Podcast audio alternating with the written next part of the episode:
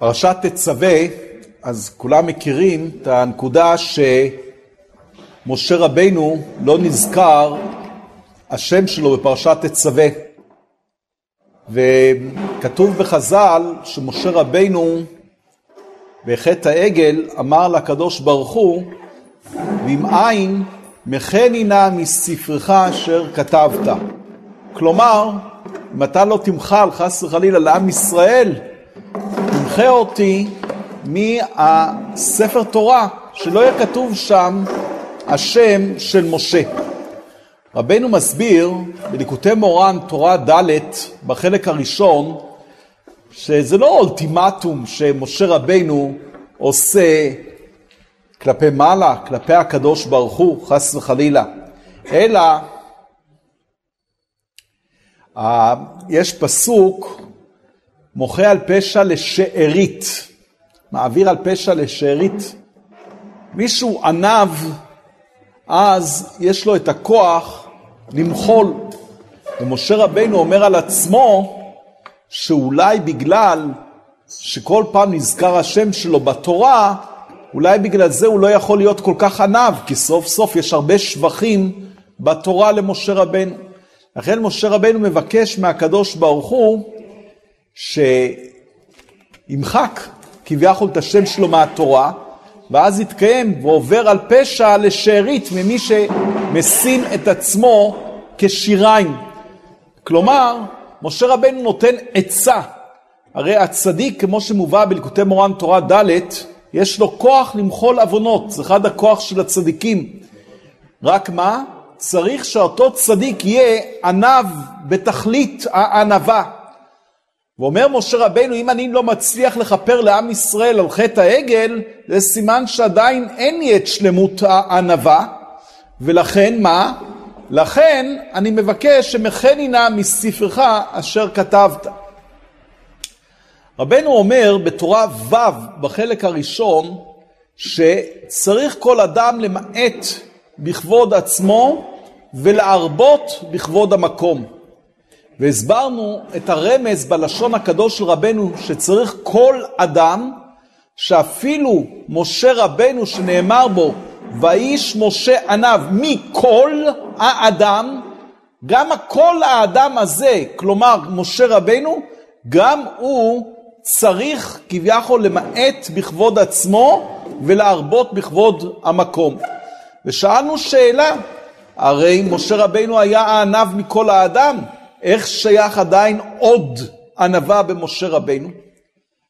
והסברנו שזה מה שרבנו מתחיל את התורה שם, בתורה ו', בפסוק קרא את יהושע אל אוהל מועד, ורוצה הקדוש ברוך הוא שיבוא משה ויהושע אל אוהל מועד ועצבנו.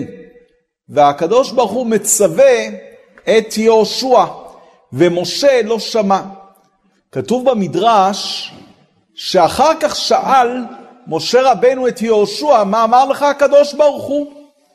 ואמר לו יהושע למשה, וכי פעם אחת שאלתי אותך, בכל ארבעים שנה שאני משמש אותך, מה אמר הקדוש ברוך הוא?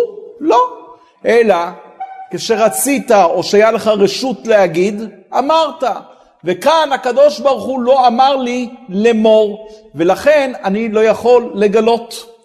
ובאותה שעה אמר משה רבנו, מאה מיתות ולא בושה אחת. אבל זה היה מכוון מאת הקדוש ברוך הוא. כי בחטא העגל, כמו שנקרא בפרשת כי תישא, כתוב בפרק ל"ב פסוק ז', שהקדוש ברוך הוא אומר למשה, לך רד כי שיחת עמך. וידועה הדרשה, רד מלך. משה רבנו זכה במתן תורה לשאר החמישים.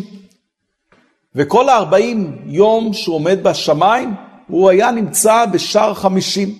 רק בגלל שעם ישראל חטאו בחטא העגל, אז הם כביכול הורידו את משה ממדרגתו. הפסוק אומר, צור ילדך תשי. ודורש הזוהר, מה זה צור ילדך תשי? שחס וחלילה בעוונות שעושים למטה, אנחנו פוגמים גם כן למעלה, וכאילו תשי, תשש כוח של מעלה. ואותו דבר גם בצדיקים, בפרט הצדיקים שאנחנו קשורים אליהם, כמו משה רבנו. וכשעם ישראל חס וחלילה חוטא, נופל מהמדרגה שלו, זה מתבטא גם במנהיג, במשה רבנו, ויש לו חס ושל... ושלום ירידה. אבל יש בזה דבר טוב גם כן. כתוב בחיי מאורן, אות ש"ד, שאמר לנו רבנו, אתם עושים תשובה, אני עושה תשובה בעדכם. גם מבואר בליקוטי מאורן, חלק ראשון, אות רס, תורה רס, שגם כן הצדיק עושה בשבילנו תשובה. איך שייך שהצדיק עושה תשובה? הרי אנחנו חטאנו, הוא לא חטא. אבל כיוון שאנחנו קשורים בו, וכל נקודה הכי קטנה בצדיק, אפילו כחוט חוט השערה, היא גם גורמת לנו לאיזה בחינה של מה? של חטא.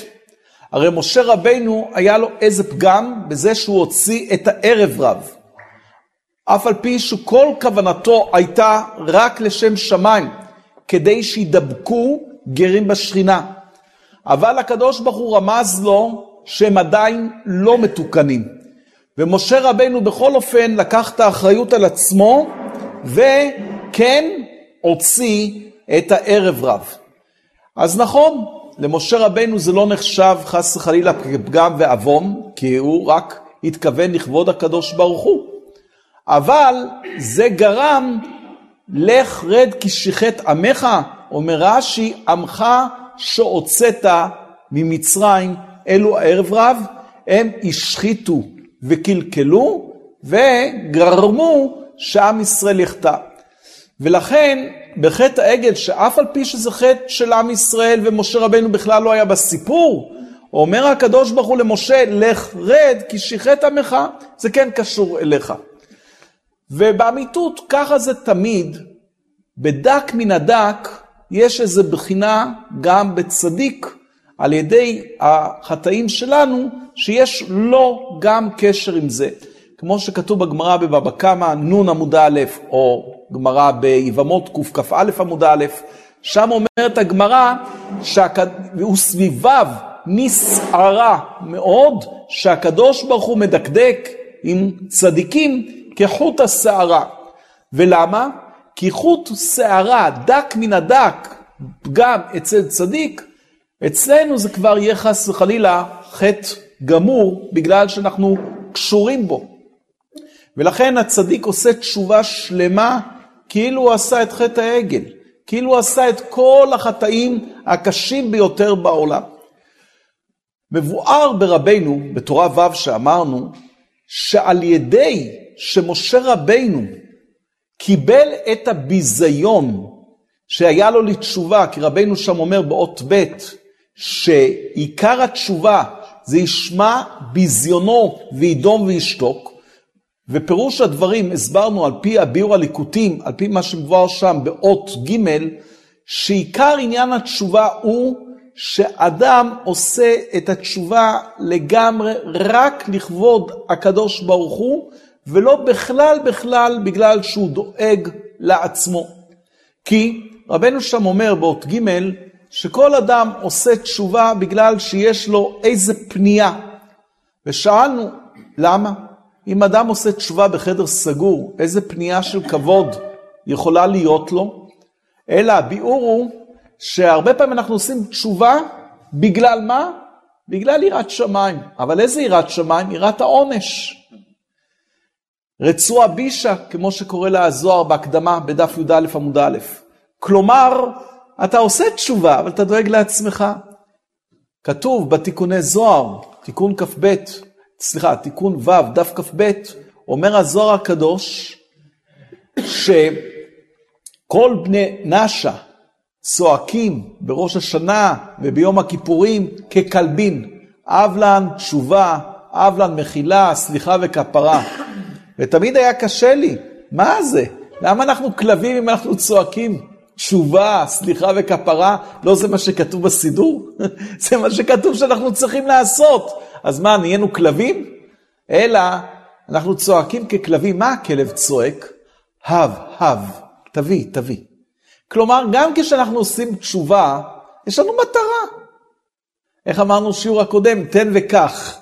גם כן, אנחנו נעשה תשובה, אנחנו נהיה ילדים טובים, ואתה הקדוש ברוך הוא תיתן לנו פרנסה טובה, תיתן לנו בריאות, תיתן לנו שלום בית, תיתן לנו ילדים טובים, תיתן לנו הצלחה בתורה, כל הבקשות שיש לנו, ברוך השם.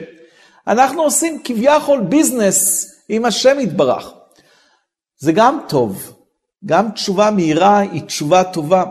רבנו הקדוש אומר בשיחות הר"ן, שיחה A, ובליקוטי מורן תורה פ"ז, בחלק הראשון, שאי אפשר להתחיל שום עבודה בעבודת השם בלי יראת שמיים. כלומר, יראת שמיים זה ההתחלה, יראת העונש. יראת העונש זה המדרגה ההתחלתית של כל המדרגות. לכן בוודאי שזו היא ההתחלה. אבל צריך מיד מיד לרוץ ולהתקדם הלאה.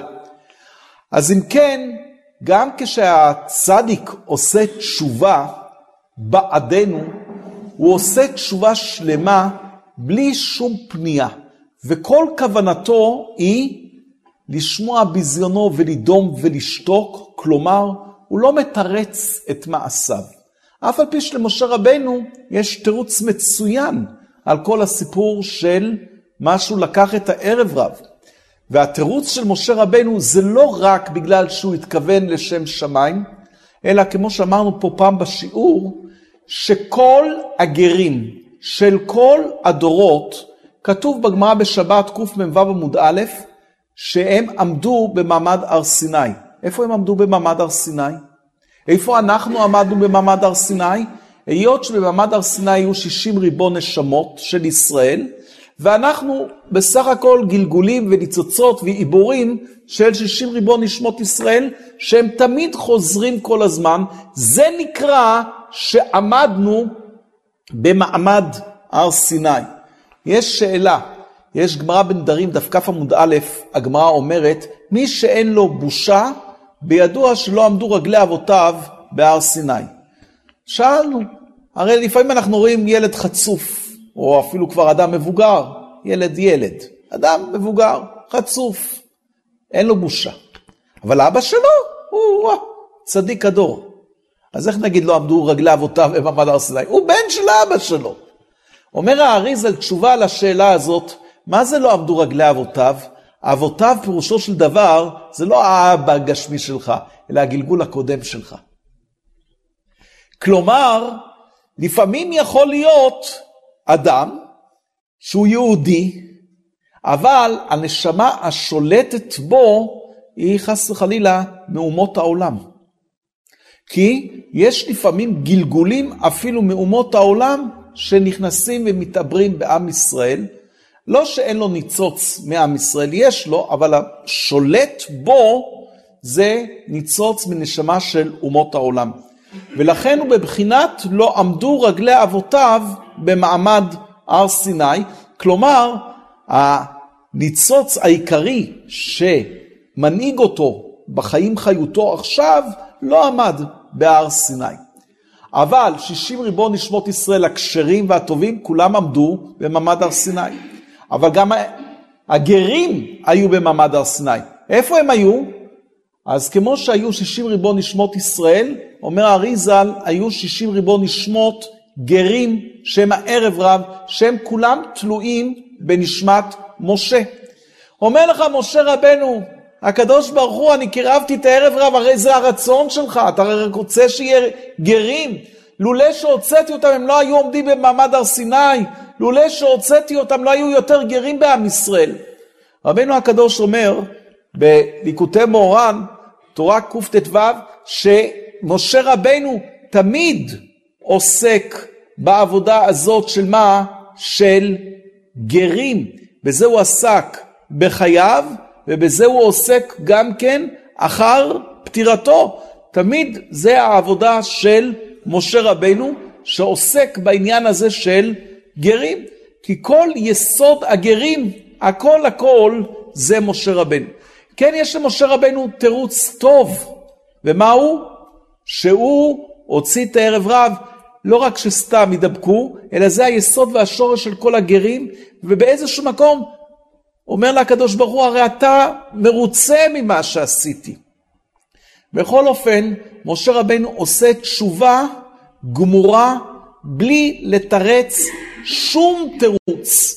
וזה נקרא ישמע ביזיונו וידום וישתוק אומר הביאור הליקוטים כשאני מבזה את עצמי בווידוי אני לא מוצא לעצמי שום תירוץ, שום הצדקה למה עשיתי את מה שעשיתי, למה פגמתי במה שפגמתי. כלומר, אף על פי שכן יש לי הסבר, ולמשה רבנו היה הסבר, אבל הוא עושה תשובה גמורה. זה תשובה של צדיק האמת, זו תשובה של תורה ו', תשובה ראשונה של תורה ו', שלא נדבר על תשובה השנייה שהיא עוד יותר ועוד יותר ועוד יותר. אם כן, משה רבנו באמת זכה לנקודה הזאת לעשות תשובה בשלמות, ומתי? ביום פטירתו. וזה על ידי הבושה הגדולה שהוא קיבל, שמע ביזיונו מצד שיהושע קיבל רוח הקודש, נבואה שמשה לא יודע אותה. ויותר מזה, יהושע אומר לו, אני לא יכול להגיד לך, כי לא נצטוויתי לאמור. ועל ידי זה קיבל משה את המתנה הגדולה ביותר. כידוע, כמו שדורש הארי ז"ל, ויקבר בהר נבו, נון בו, ואז הוא זכה לשער החמישים. יוצא מפה, וכמו שגם רבנו מסביר, שעניין של שער החמישים זה שלמות הענווה. כשאדם זוכה להיות בענווה של משה רבנו, יכול להגיע לשער 49. אבל כשאדם זוכה לענווה של משה רבנו ביום פטירתו, זה כבר שער החמישים. כלומר, שלמות הענווה לגמרי לגמרי היא שער החמישים. נחזור לפסוק הראשון שפתחנו בו. לך רד כי שיחת עמך. מה הפירוש? אמרנו רד מלך. משה רבנו היה בשער החמישים של הקדושה, בשער החמישים של הענווה, שזה אותו דבר. ואז הוא היה מה? בבחינת ועובר על פשע לשארית, שרבנו מסביר בליקוטי מורן תורה ד', שזה הכוח של הצדיק לכפר עוונות. אבל הקדוש ברוך הוא הוריד אותו מזה. כי אם לא, על המקום משה היה מכפר לעם ישראל, וחטא העגל לא היה חטא העגל, היה נפטר מיד, והיו לוחות ראשונות והכל, הכל בכוח משה רבנו. ולכן הקדוש ברוך הוא את הנקודה הזאת מיד מוריד את משה רבנו כדי שמה? שלא מיד יכפר על חטא העגל, כי אם לא, לא התחיל שום דבר. אבל משה רבנו חכם, והוא אומר, אם ירדתי משאר החמישים של הקדושה, פירושו של דבר שמה? שאני קיבלתי עכשיו איזה משהו, משהו הכי קטן של ישות. אז תמחה אותי מכל התורה כולה, ואז אני אחזור להיות בשער החמישים, ואז אני יכול למחול לעם ישראל. זה הכל החשבון של משה רבנו. והקדוש ברוך הוא אומר לו, אני בסוף מוחל, אבל לא החזיר אותו לשער החמישים, ורק ביום פטירתו. אבל, כיוון שכלילת חכם אפילו על תנאי מתקיימת, כמו שכתוב בגמרא במכות י"א, אם כן, נמחה שמו של משה רבנו מפרשת תצווה, שזה תמיד קוראים סמוך לזין באדר, כמו שהיה בפרט לפי הפוסקים שזין באדר זה גם באדר א', אז גם בשנה מעוברת אנחנו קוראים פרשת תצווה סמוך לזין באדר. אז אם כן, יש כאן את העניין שזה כביכול עונש למשה, מה שנמחה שמו. אבל תמיד אנחנו אומרים את הפירוש החסידי שהוא ממותק לחלוטין. והפירוש הזה, בעזרת השם, עליו נבנה היום את השיעור שאנחנו רוצים לדבר עליו. והפירוש הזה כבר אמרתי לכם אותו בעבר, והרבה מכם בוודאי זוכרים, שכתוב גדול מרבן שמו. מה פירוש גדול מרבן שמו? אז בגמרא יש רב. איך אומר הבעל שם טוב, הוא מביא את חז"ל, כל רב בבל, מבבל, כל רבי מארץ ישראל. זה במוראים. למשל, רב זיירה. יש פעמים בש"ס שקוראים לו רב זיירה, ויש פעמים שקוראים לו בש"ס רבי זיירה. מה הכלל? אז לפעמים זה רש עם קו, לפעמים זה, פתחו נכון, לא פתחו נכון, אבל יש את ההבדל הזה בוודאי. אז רב זיירה עלה מבבל לארץ ישראל, אז כשהוא היה בבבל הוא היה נקרא רב זיירה, כשהוא עלה לארץ ישראל נקרא רבי זיירה. אותו דבר רבי ירמיה, כשהוא היה בבבל הוא היה נקרא רב ירמיה, וכשהוא עלה לארץ ישראל הוא נקרא רבי ירמיה. התנאים נקראים רבי, הנשיאים נקראים רבן, אבל במשנה באבות אנחנו רואים שיש גם כן כאלה שלא נקראים רבן, משה, יהושע, אנטיגנוס איש סוחו, ואחר כך שמעון הצדיק, ויהושע בן פחיה, וניתאי הארבלי, ואחר כך כולם, עד שמאי והלל, כולם לא נקראים בשם רבי, רבן, כלום. אז מה הכלל? גדול מרבן שמו. אבל מבואר בזוהר שיש יותר גבוה, והוא אין שם. זאת אומרת, השם יתברך על למעלה מכל השמות, זה שאתה אפילו לא יכול לכנות את הקדוש ברוך הוא בשם. אחת ההתפארויות הכי נוראות של רבינו הקדוש, הוא אמר, לי אין שם. כשרבינו אמר לי אין שם, זה ההתפארות הכי גדולה שרק יכולה להיות. זאת אומרת שהצדיק נכלל באור האינסוף עד שאין לו שם. שם פירושו של דבר שיש לך אחיזה בדבר. ולמה? אני קורא לך משה, אז אני אוחז בך. הנה אתה בא אליי כשאני קורא לך. אבל אם אין לך שם, אין שום אחיזה בך. וזה הגבוה מהכל, זה הבחינה של מה? של אין שם. לפי זה הביאור בגלל המסירות נפש, אומרת הגמרא בברכות ל"ב עמוד א', שמשה רבינו מסר את נפשו בשביל עם ישראל, בגלל שהוא עשה כזאת מסירות נפש, שמסר את עצמו למיתה על עם ישראל, לכן הוא זכה למעלה כל כך גדולה שאין לו שם. וזה בפרשת תצווה. שבפרשת תצווה הסיבה שלא נזכר שמו של משה רבינו, בגלל שהוא אמר מחני נא ועשה כזה מסירות נפש בשביל עם ישראל, לכן הוא קיבל שכר שגדול מרבן שמו וגדול משמו אין שם. זה המעלה הגדולה של משה רבינו. אז זה דבר שאמרנו אותו בעבר, גם כן להסביר את הנקודה הזאת של פרשת תצווה, זה אמת לאמיתה, ברוך השם, החידוש הזה בסייעתא דשמיא. אבל על פי זה יש גם את הסוד של שיר השירים. נתת לי ספר, נכון? אז יש סוד שנקרא שיר השירים. רבנו מדבר בשתי מקומות על שיר השירים. בליקוטי מורן תורה רמ"ג ובשיחות הר"ן רמ"ג. זה יפה מאוד, כשלמדנו שיחות הר"ן גם כן אמרתי את הדבר הזה. יש כמה מקומות שהקבלנו את הסימנים בין ליקוטי מורן לבין שיחות הר"ן. אבל לפעמים היה צריך לעשות פלפולים, אבל פה, במקרה הזה, לא צריך שום פלפול. גם בתורה רמ"ג וגם בשיחות הר"ן רמ"ג, רבנו מדבר בפירוש על העניין של מה? של שיר השירים. ובאמת, רבנו אומר בשיחות הר"ן רמ"ג, אולי נחזור לזה עוד מעט, את הנקודה הזאת, שמי שיש לו חולה בתוך ביתו, ישכים קודם אור היום ויאמר את שיר השירים כולו, היות שבפסוקי שיר השירים רמוזים כל הרפואות וכל המחלות שבעולם. זה סגולה של רבנו, וברוך השם יש פה חברים שקיימו את זה, וגם כן אפשר לראות ישועות מהדבר הזה, לקרוא שיר השירים קודם אור היום, שזה זמן מאוד מאוד מיוחד. זה מה שרבנו אומר בשיחות הר"ן, שיחה רמ"ג.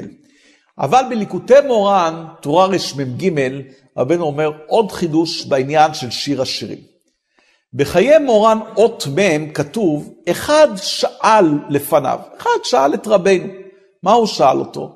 הוא שאל אותו, יש צדיקים, אתה רואה אותם, הם עובדים, צמים, אפילו סיגופים, מתפללים בכוחות, אה, אתה רואה אותו אש להבה.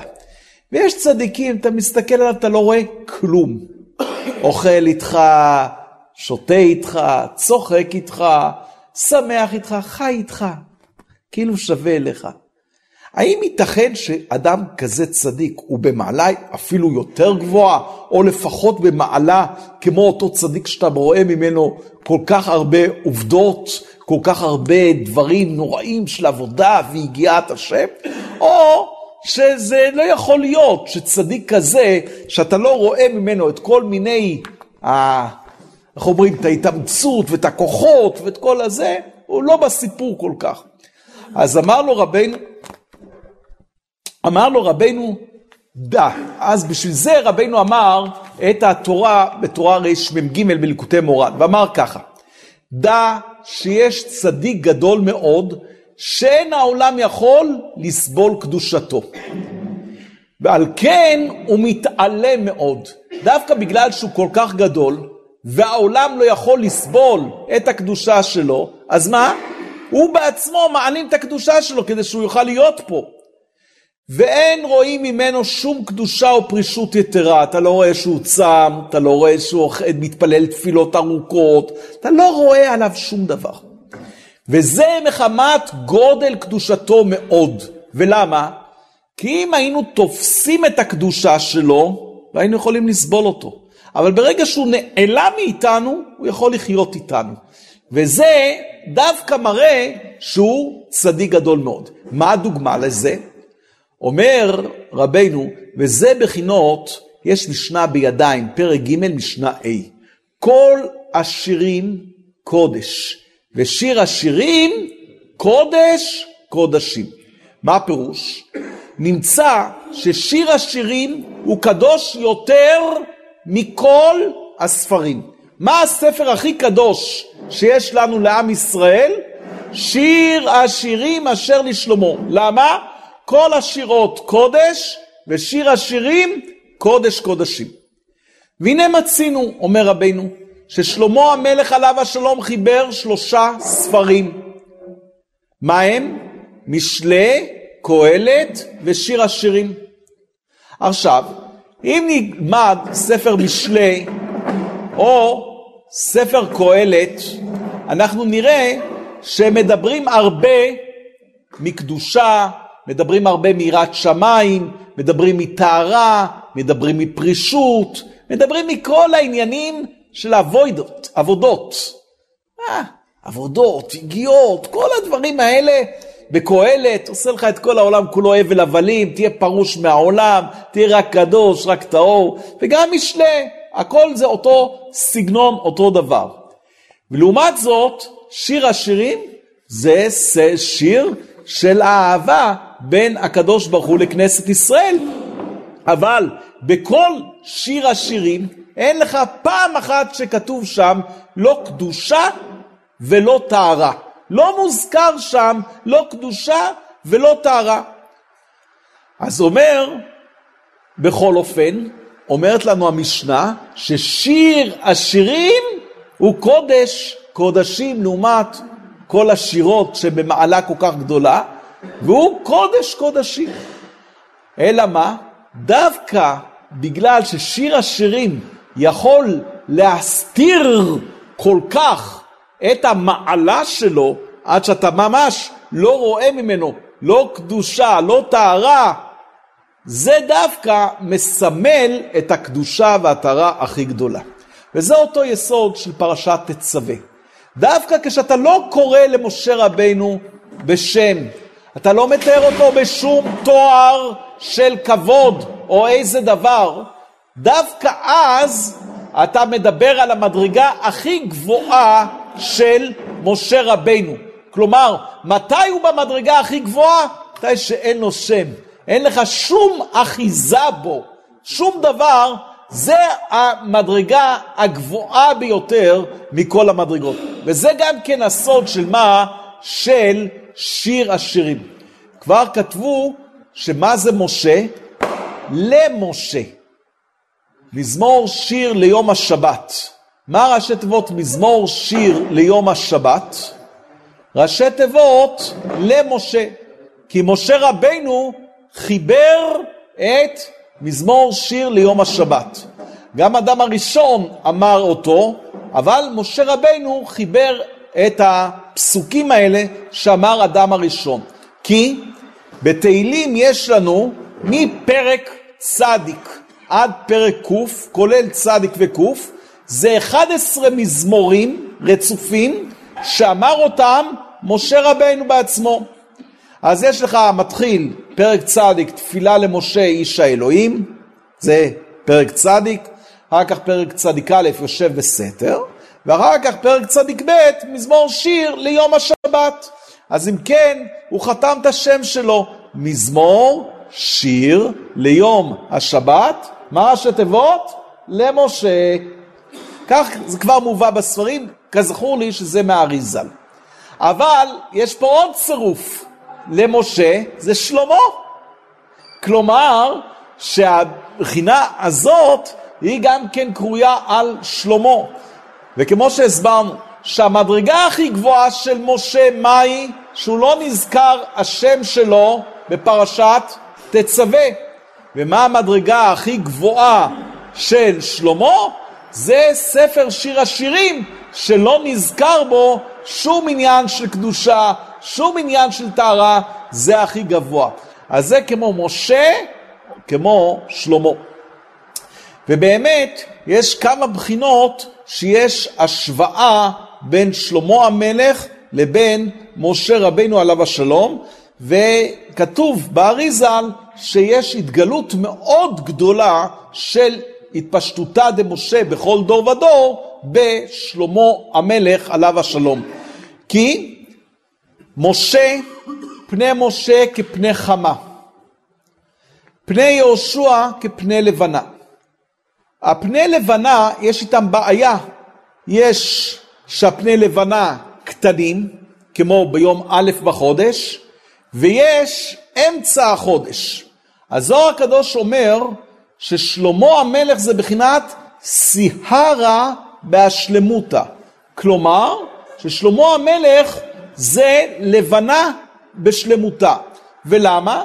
אם נספור מאברהם אבינו עד שלמה המלך, יש לך בדיוק 15 דורות. אברהם, יצחק, יעקב, יהודה, פרץ, ומשם עד שלמה המלך יש לך עוד עשרה דורות, יחד זה 15 דורות שהם סיהרה בהשלמותה. מתי השלמות של הצדיק היא כשהיא מאירה בשלמות בתלמיד שלו? אם הצדיק מצליח להאיר בשלמות בתלמידים שלו, זה שלמות של הצדיק. ולכן, דווקא כשפני משה כפני חמה מאירים בשלמות בלבנה, שזה שלמה המלך סיהרה בהשלמותה, אז זה גם כן שלמות של משה. וממילא זה קשר בין משה לבין שלמה המלך. וכמו שהסברנו, שהשלמות של משה רבינו היא מה? זה פרשת תצווה שלא נזכר השם שלו. והשלמות של שלמה המלך זה שיר השירים. כל שבת צריך וטוב להשתדל לקרוא שיר השירים בערב שבת. אבל השבת הזאת עוד יותר חשוב להתאמץ מאוד לקרוא בערב שבת פרשת תצווה שיר השירים. ולמה? כדי לחבר את הכי עליון של משה, פרשת תצווה, עם הכי עליון של שלמה, שזה שיר השירים, כדי לעשות שלמות של ייחוד של אור החמה עם סיערא בהשלמותא, שזה שלמה המלך. ובעזרת השם, כשנקרא שיר השירים ביום שישי, ערב שבת, לכוון את הכוונה הזאת, מה שהסברנו, בעזרת השם, ואז נזכה כולנו לקבל מהאור העצום שמשה מאיר בשלמה המלך.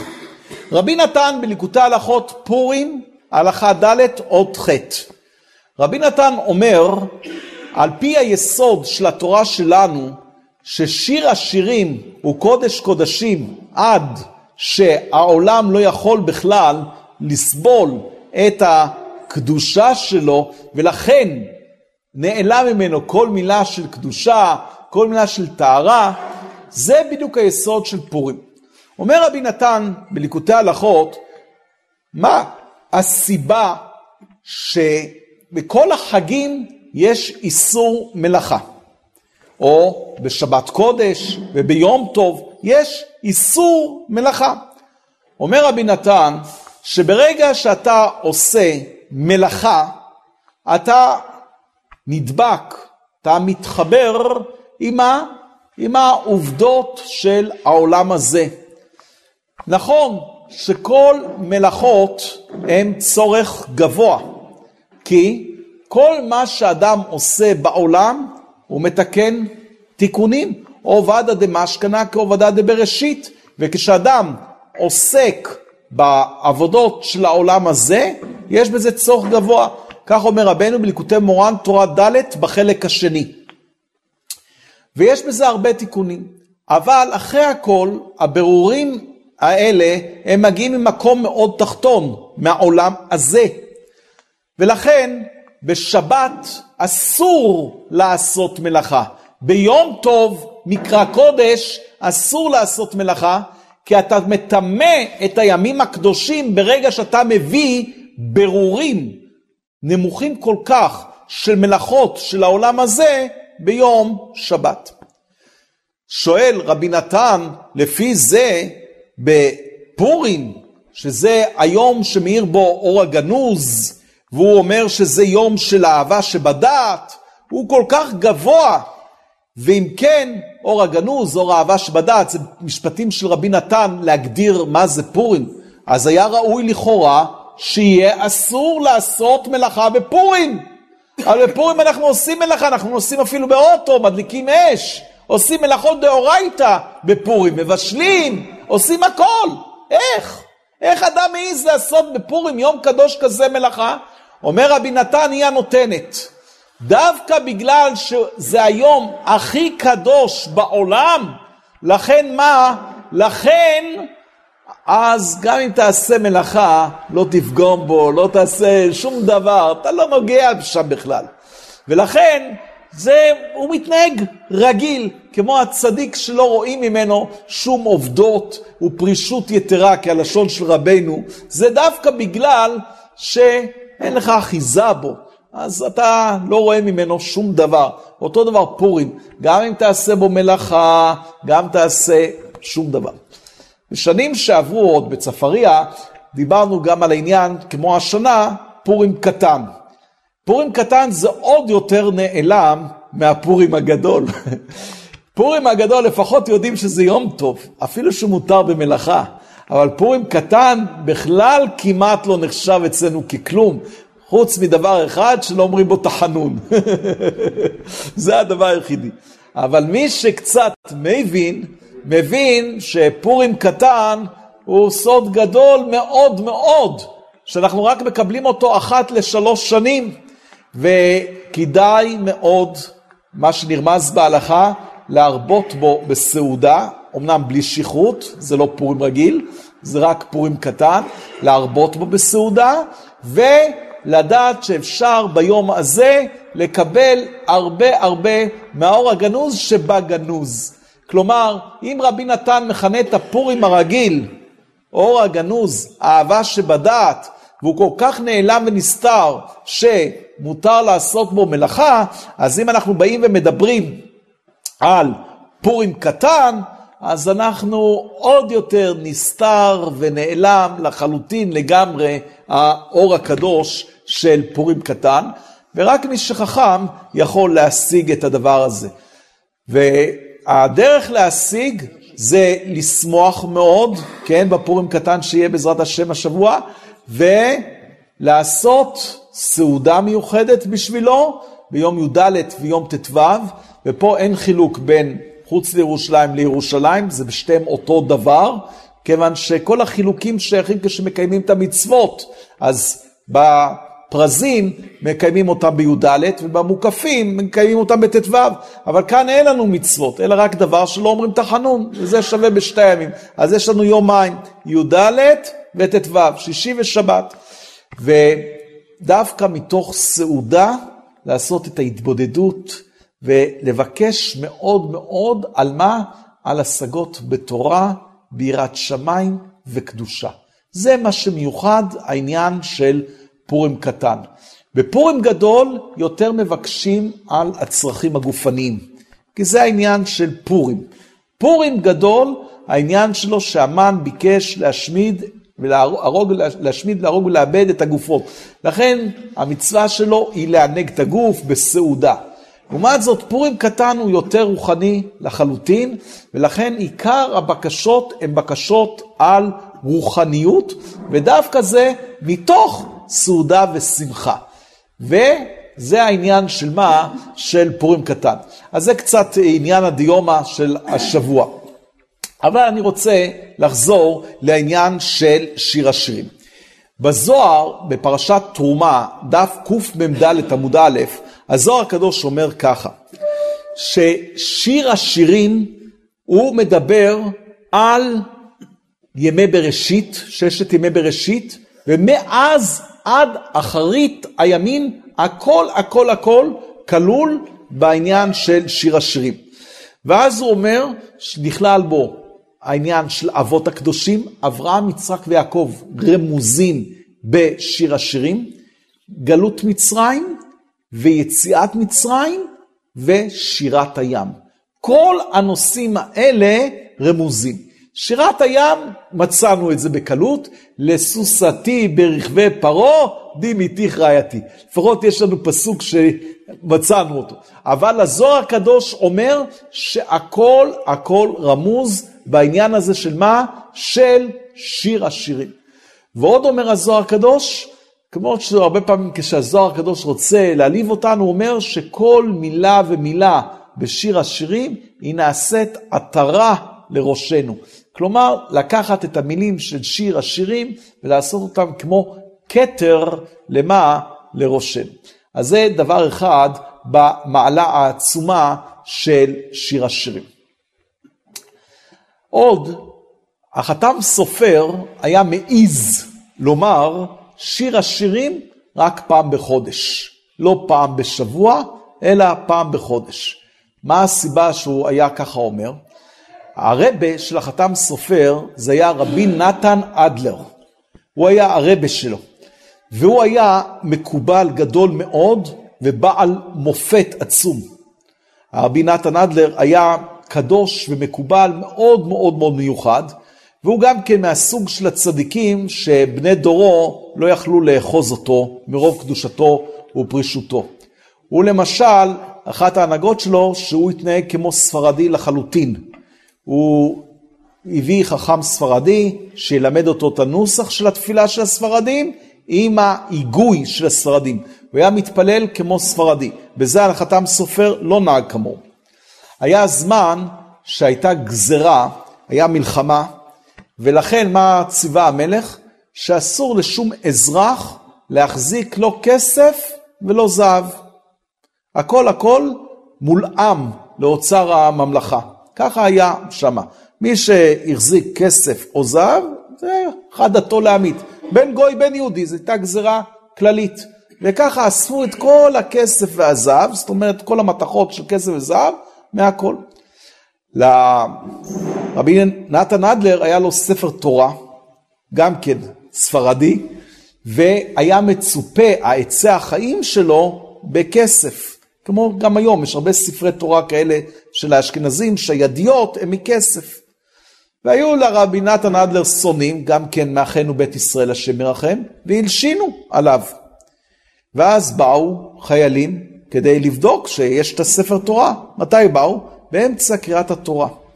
מה עשה רבי נתן אדלר? מיד סגר את הספר תורה ונתן אותו בידיים של החתם סופר. והחיילים מחפשים את הספר תורה, לא רואים. וגם אלה שהיו שם העידו, מרגע שנתן רבי נתן אדלר את הספר תורה בידיים של החתם סופר, לא ראינו לא את הספר תורה ולא את החתם סופר. הוא נעלם לנו. יצאו החיילים, הוא החזיר אותם חזרה. אז זה אחד מהמופתים, היה לו הרבה מאוד מאוד מופתים. אז הוא גם כן לימד את החתם סופר, וכך כתוב בספר של המנהגים של החתם סופר, כתוב לי כאן איפה, אם אני אמצא את זה, בפרק ב' אות כ"ז, שם כתוב שהחתם סופר היה נוהג להגיד את שיר השירים עם כוונות שקיבל ממורו ורבו רבי נתן אדלר, והיה מכין את עצמו חודש כל פעם כדי להגיד. לא היה אומר את זה כל פעם. באמת, את הסוד הזה למדתי גם מאבא.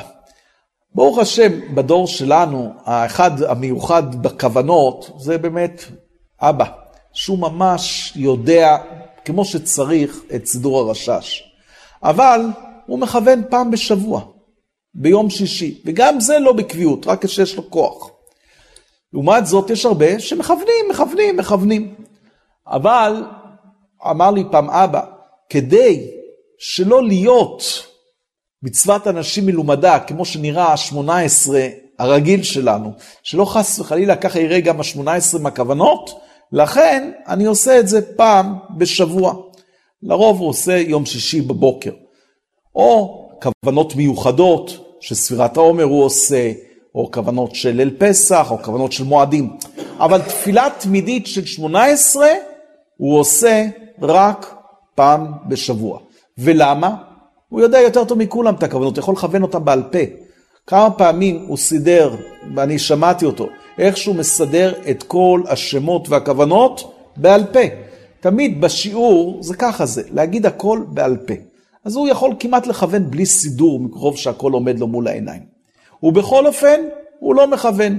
ולא בגלל שהוא ברסלבר, כי הוא לא נוהג ככה. רבנו אמר לא לכוון בכלל בתפילה, בתורה קכ בחלק השני. הוא מכוון פעם בשבוע, והסיבה כדי לא לפספס את הכוונות. אם אתה עושה דבר הרבה הרבה פעמים, חס וחלילה אפשר לפספס. צריך להיות מאוד מאוד מיוחד מי שיכול להתפלל שלוש פעמים ביום עם כל הכוונות, ושלא יהיה אצלו מצוות אנשים מלומדה. אז זה הנקודה, החתם סופר אמר, אני אומר שיר השירים פעם בחודש, כדי להגיד את הכוונות שלימד אותי מורי ורבי. זה העניין. על כל פנים, העניין של שיר השירים, כתוב עליו דבר פלא. בחטא אדם הראשון ירדה זוהמה לעולם, בחטא. והזוהמה הזאת, כתוב בגמרא בשבת קמ"ו, וכן בזוהר, פרשת וירא, במדרש הנעלם, דף צ"ח עמוד ב', לא פסקה עד מתי? עד מעמד הר סיני. ואפילו שאברהם, יצחק ויעקב תיקנו הרבה, עדיין לא פסקה רק במעמד הר סיני. אבל בחטא העגל חזרה שוב. מתי נתקן, אומר הזוהר הקדוש, מתי שאמר שלמה המלך את שיר השירים. השיר השירים של שלמה המלך, הוא היה לו את מה? את הכוח לעשות את מה? את הנקודה של תיקון גמור לחטא הדם הראשון. וזה העניין של שלמה המלך בפסוקים הנוראים של שיר השירים, שאז פסקה מאיתנו לגמרי הזוהמה, ונבנה בית המקדש, בית המקדש הראשון, שזה מה? שזה היה השלמות. מתי נוהגים לומר את שיר השירים? נוהגים לומר אותו ביום שבת קודש. ומה הסיבה שהזמן לומר שיר השירים זה בשבת קודש. אז כתוב שם בזוהר, פרשת וירא שאמרנו, אומר הזוהר, רבי אליעזר הגדול. כולנו מכירים את הסיפור של רבי אליעזר הגדול, שנידו אותו, בגלל שהוא לא הסכים להכניע את דעתו כנגד הרוב, כנגד רבי יהושע ושאר התנאים. ואז רבי אליעזר הגדול כשנידו אותו, אז פרשו ממנו חבריו, והוא היה יושב לבד בבית, יושב ולומד תורה, אבל בלי, בלי אף אחד. כשקרבה פטירתו של רבי אליעזר הגדול, נכנס אורקנוס בנו אצלו. וחשב שהחולי כל כך הכביד עליו, חשב חס וחלילה שנטרפה דעתו. ורצה להסיר ממנו את התפילין, אמר לו, לא, לא, לא, תירגע, אל תסיר את התפילין. וחס וחלילה אמר, אולי דעתך ודעת האימא שלך, שגם רצתה לבוא איתו להסיר את התפילין. ואז הוא התחיל ללמד אותו, ולימד אותו כל כך הרבה סודות של תורה, עד שממש הייתה שמה אש מרוב הסודות התורה שלימד אותו. ואז כשסיים, אמר לו, תגיד לי, אמא, שתיקח את התפילין שלי עכשיו, ותשים אותם במקום גבוה, באיזה מקום עליון, כי אני עתיד לבוא ולהשתמש בתפילין שלי. אני גם, אחרי הפטירה שלי אני עוד אחזור, ואני אשתמש בתפילין. ולכן אל תבכו עליי יותר מדי. כך אומר להם רבי אליעזר הגדול. ואז נכנסו חכמי ישראל אצלו. שאל אותם, מה קרה באתם היום? ועד עכשיו למה לא באתם? והוא קילל אותם, את חכמי ישראל, על זה שהם נידו אותו. ולמה? יותר משהעגל רוצה לנק, הפרה רוצה להעניק. תלמיד חכם שאין לו תלמידים שילמדו ממנו, הוא בצער יותר גדול.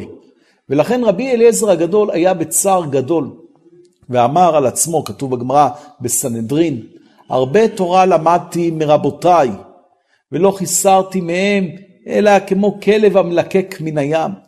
הוא אומר, הרבה תורה לימדתי, אבל לא מספיק, ולא חיסרו ממני תלמידיי אפילו לא כמכחול בשפורפרת. כמה שמת? כמו בדיוט, שמת את הקולמוס, הוצאת, מה? כלום, טיפה, שום דבר. הכל נשאר אצלי. אוי על שתי ידיי שהן כשתי תורות, תורה שבכתב ותורה שבעל פה. ואז נכנס רבי עקיבא, שאל אותו, למה אתה לא באת? הרי לך יש לב, רבי עקיבא יש לו לב, ואתה, יש לך שכל, ואם אתה היית שומע תורה, בכלל הכל היה מתוקן. אמר לו, לא היה לי זמן. אז רבי, אליעזר כעס לו ואמר לו, כעס עליו ואמר לו, המיטה שלו תהיה קשה מכולם, כמו שאנחנו יודעים, כמו שאומרת הגמרא בברכות, ס"א, שסרקו את בשרו. אבל אז אמר לו, תלמד אותי עכשיו. רבי אליעזר אמר, בסדר. ואז הוא לימד אותו מעשה מרכבה, הכי גבוה. ישר לימד את רבי עקיבא את כל עניין של מעשה מרכבה. וחזרה אש להיות סביבם. ולימד אותו 300 הלכות בהלכות נגעים בבארת עזה. והעיקר, הדובדבן, ואמר לו 216 פירושים בסודות שיר השירים. ואמר לו רבי עקיבא, תקשיב, עם הפסוקים האלה אתה יכול לעשות מה שאתה רוצה, אבל דיר באלק, אם תשתמש בסוד אחד מהפסוקים שאמרתי לך, אתה תחריב את העולם. הקדוש ברוך הוא לא רוצה שישתמשו בשמות הקודש שבסודות שבשיר השירים. זה מדי גבוה בשביל העולם הזה. אל תשתמש בזה, אבל תלמד. זה אחד הסודות. לומדים את כל הסודות הכי גדולים, את כל הקבלה מעשית, אבל להשתמש, לא משתמשים. אתה לומד, אבל לא חס וחלילה לעשות. וזה האזהרה ורבי אליעזר לא הספיק להזהיר אותו, אלא השביע את רבי עקיבא בשבועה. למה? רבי אליעזר יודע ברוח הקודש שלו מה הולך להיות. וכשיבואו הרומאים, ויבואו כל הבלגן, וחורבן בית המקדש, וכל הסיפור, רבי עקיבא, רק תן לי להשתמש. ואני סוגר את הסיפור עם טיטוס ושמיטוס, וכל הסיפור כולו לא יישאר שום דבר. אז רבי אליעזר הגדול משביע את רבי עקיבא. זה לא הרצון של הקדוש ברוך הוא, אל תיגע בזה. והיות שגילוי של הסודות של שיר השירים נעשה בערב שבת על ידי רבי אליעזר הגדול, לכן הזמן שאנחנו אומרים שיר השירים הוא בערב שבת. כדי להתאחד עם הסודות שגילה רבי אליעזר הגדול לפני כך וכך אלפי שנים, אבל כשאנחנו קוראים את שיר השירים בערב שבת, אנחנו מתאחדים עימה עם הסודות האלה. עוד זמן שבו קוראים שיר השירים, וככה נוהגים האשכנזים לקרוא ממגילת שיר השירים ועם ברכה, זה בפסח. ולמה בפסח? אז הבן איש חי כותב, יש ספר של הבן איש חי שנקרא ידי חיים, פחות מפורסם, והוא כותב שמה שהוא מביא את הזוהר בפרשת בו, דף ל"ט, שהזוהר הקדוש אומר שלמה לקרוא שיר השירים, סליחה, הזוהר הקדוש אומר ששלמה המלך חיבר שלושה ספרים, משלי, קהלת ושיר השירים. שיר השירים זה כנגד ספירת החסד, כולו חסדים. קהלת, כולו גבורות, הכל הבל הבלים. ומשלי זה כנגד התפארת.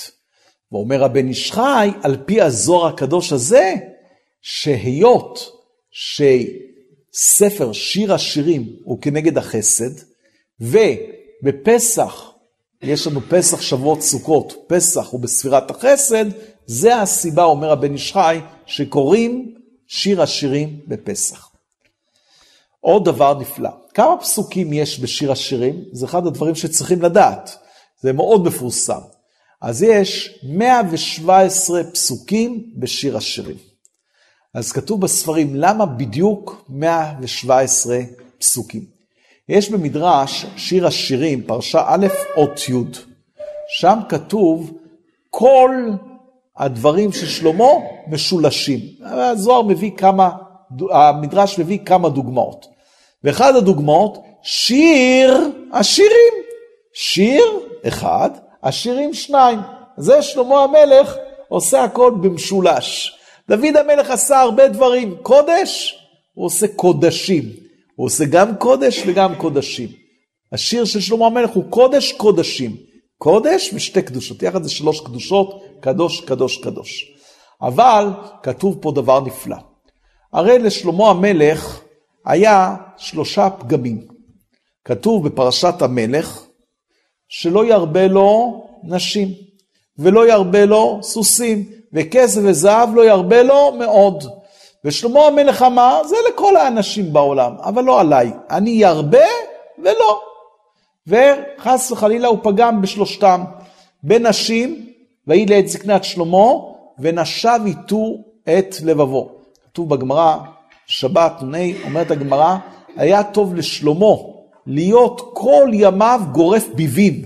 וזו המלאכה הכי גורף ביבים. ולא יאמר עליו הפסוק הזה, ויהי לעת זקנת שלמה, ונשב איתו את לבבו. ולא ירבה לו סוסים, ומה כתוב? שהנה מרכבה יצאה ממצרים, ולא ישיב טעם מצרימה. ולא ירבה לו כסף וזהב, שלא ירום לבבו, וגם זה קרה. אז אם כן, שלמה המלך היה חייב שלוש מלכויות. כמה מלכות מקבלים על כל לאו? 39. תעשה 39 כפול 3, קי"ז, 117. אמר שלמה המלך, אני אעשה תיקון, אני אגיד 117 פסוקים של שיר השירים, יכפר על הכל. אבל זה גם שייך אלינו.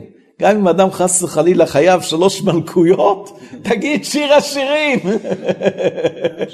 ערב שבת, אחרי המקווה, ותגיד את השיר השירים, ותהיה מתוקן. נוסיף עוד דבר, אחד האנשים שרבנו מאוד מאוד שיבח אותו, זה היה בעל יסוד השורש בעבודה. זה היה רבי אלכסנדר זיסקינד, אחד מגדולי ליטא. ורבנו סיפר זה סיפור שאנחנו יודעים אותו רק מרבנו, שהבעל יסוד שורש העבודה, קודם פטירתו עשה ככה עם האצבע, והראה לעולם, אמר, דילגתי על העולם הזה, עברתי אותו. נכנסתי ויצאתי בלי להיפגם בכלל. אדם שנייה לפני פטירתו יכול להגיד, וזה מה שאמר הבעל יסוד שורש העבודה, ורבנו שיבח אותו מאוד מאוד מאוד. ואיך אמר הבעל יסוד שורש העבודה את שיר השירים? אז כל ערב שבת היה מקווה ורוחץ פניו, ידיו ורגליו וכל גופו בחמין, כמו שדיברנו שבוע שעבר, כמו שצריך. והיה לובש לבן, הוא היה מגדולי ליטא שלבשו לבן. ואז היה לוקח מגילת שיר השירים, שהוא כתב אותה בעצמו. ועם המגילת שיר השירים הזאת, היה אומר את שיר השירים. איך קראו לרבה של החפץ חיים? רבי נחום מאורדנה. זה קצת דומה לסבא של רבנו, אבל זה שתי אנשים. אז רבי נחום הצדיק הזה העיד, וכך קיבלנו ממנו, שמקובל לו מאבות אבותיו, שבשעה שבא על יסוד שורש העבודה היה אומר שיר השירים בבגדי לבן אחרי המקווה בערב שבת קודש, המלאכים היו פוסקים משירתם כדי שתעלה רק השירה שלו לפני הקדוש ברוך הוא. אז זה שיר השירים. אז באמת זכינו, לא הספקנו את הכל, אבל מה שזכינו, להתחזק מאוד על העניין של אמירת שיר השירים שכולו קודש קודשים. ומובא בספרים עוד דבר, תמיד אנחנו אוהבים, חוץ מסגולה לרפואה של רבנו, יש גם סגולה לפרנסה. בפסוקי שיר השירים כתוב שלהגיד שיר השירים בכוונה זה בדוק ומנוסה כסגולה גם לפרנסה. אז יש כל כך הרבה סגולות נפלאות ויקרות באמירת שיר השירים. אז ככה, שבת קודש, בערב שבת, לפני שבת קודש, לפני מנחה, אחרי מנחה, כל אחד והמנהג שלו, מתי שזה מסתדר. וכתוב שאם מישהו לא הספיק, יכול גם כן להגיד בליל שבת. כלומר, לא הספקת, תגיד בליל שבת. ואם לא הספקת לפני הסעודה או אתה לא רוצה שיתעכבו, תגיד אחרי הסעודה. יש נידון בפוסקים האם להגיד את הריבונו של עולם או לא להגיד את הריבונו של עולם. אנחנו מתירים את כל הדברים האלה. תגיד את הריבונו של עולם, אין שום בעיה. אבל יש כאלה שמחמירים, אנחנו לא מחמירים. אז אם כן, העיקר שנזכה להגיד שיר השירים. הטוב ביותר, כנראה משמעות הפוסקים זה אפילו קודם מנחה של ערב שבת, ויש כאלה שנוהגים בין מנחה ולערבית, ככה בהרבה בתי כנסיות, ואם לא, גם אחר כך. העיקר שתזכה להגיד שיר השירים, השם יזכנו. רבי חנניה בן הקשיא אומר,